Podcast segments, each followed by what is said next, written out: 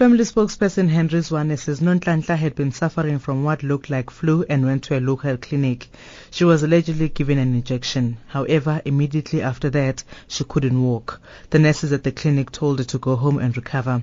Her brother carried her to the taxi rank and went back home.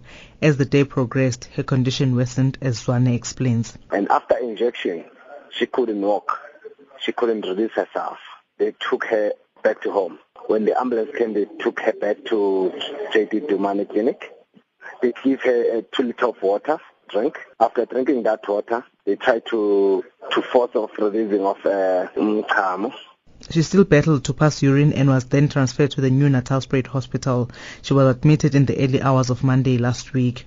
Health workers tried to drain her urine. When the family came to visit her later that day, her condition had deteriorated even further and she could not move at all.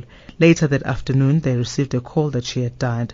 Zwane says none of this makes sense.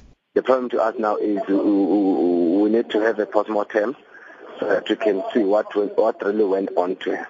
We want the department to take charge of it because, I mean, we feel that it is their responsibility of any damage. It was just the flu. So I mean, a person cannot just die in two days because after I mean after injection.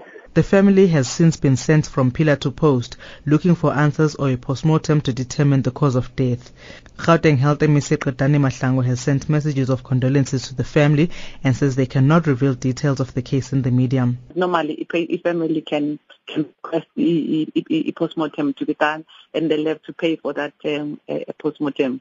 But in, in sense, I will, I will ask the CEO or the forensic depot to attend to the matter without sending the patient, the family, uh, everywhere, that the postmortem be done.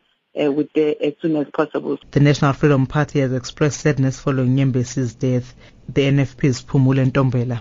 The NFP are kind of saddened about um, uh, the poor uh, health conditions, uh, health uh, services that uh, uh, people are receiving, especially here in Ekurhuleni.